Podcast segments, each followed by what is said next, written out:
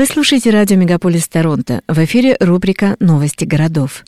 У микрофона наш корреспондент в Оттаве Юрий Начитой.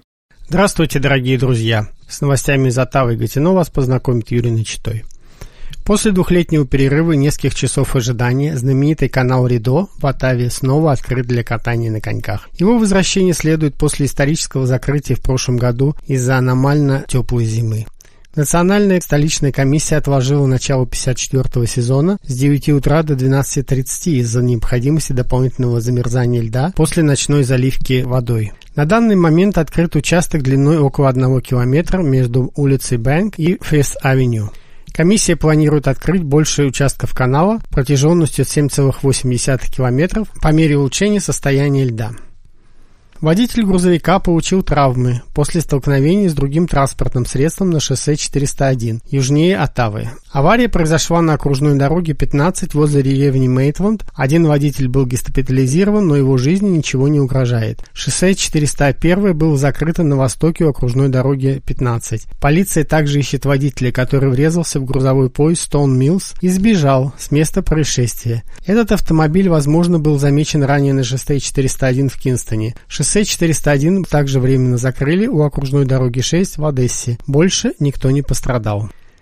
Судебный процесс обвиняемых организаторов конвоя свободы Тамары Лич и Криса Барбера в Атаве перенесен на март и, возможно, продлится еще дольше. Обвинения против них включают мелкое хулиганство, препятствование полиции и призывы к подобным нарушениям. Прокуратура закончила представление своих доказательств против лидеров конвоя свободы в ноябре, вызвав 16 свидетелей и за 27 дней суда. Защита оспаривает эти обвинения, утверждая отсутствие незаконных целей в планировании этого протеста. Суд возобновится 7 марта для рассмотрения вопроса о заговоре Лич и Барбера и возможности применения доказательств против обоих. Тамара Лич вернулась в социальные сети после ослабления ее условий освобождения под залог, раскритиковав полицию Оттавы за коррупцию и неэффективность. На этой неделе все внимание канадцев будет направлено на решение Банка Канады о возможных планах снижения банком процентных ставок. Экономисты ожидают, что в среду Центральный банк сохранит ключевую ставку на уровне 5%, без значительных изменений. Но в свете замедления экономики и ожидаемого снижения инфляции, экономисты внимательно следят за признаками готовности Банка Канады к изменениям ставки. Предполагается, что банк сможет начать снижение ставок рефинансирования уже весной, чтобы избежать острого экономического кризиса. Последний Опрос Банка Канады показал, что предприятия более обеспокоены замедлением продаж, чем нехваткой рабочей силы, а канадцы сокращают свои расходы из-за высоких процентных ставок. Ожидается, что снижение потребительских расходов еще больше охладит экономику в этом году. Банк Канады не планирует обсуждать снижение ставок в ближайшее время, особенно после того, как инфляция еще больше увеличилась в прошлом месяце.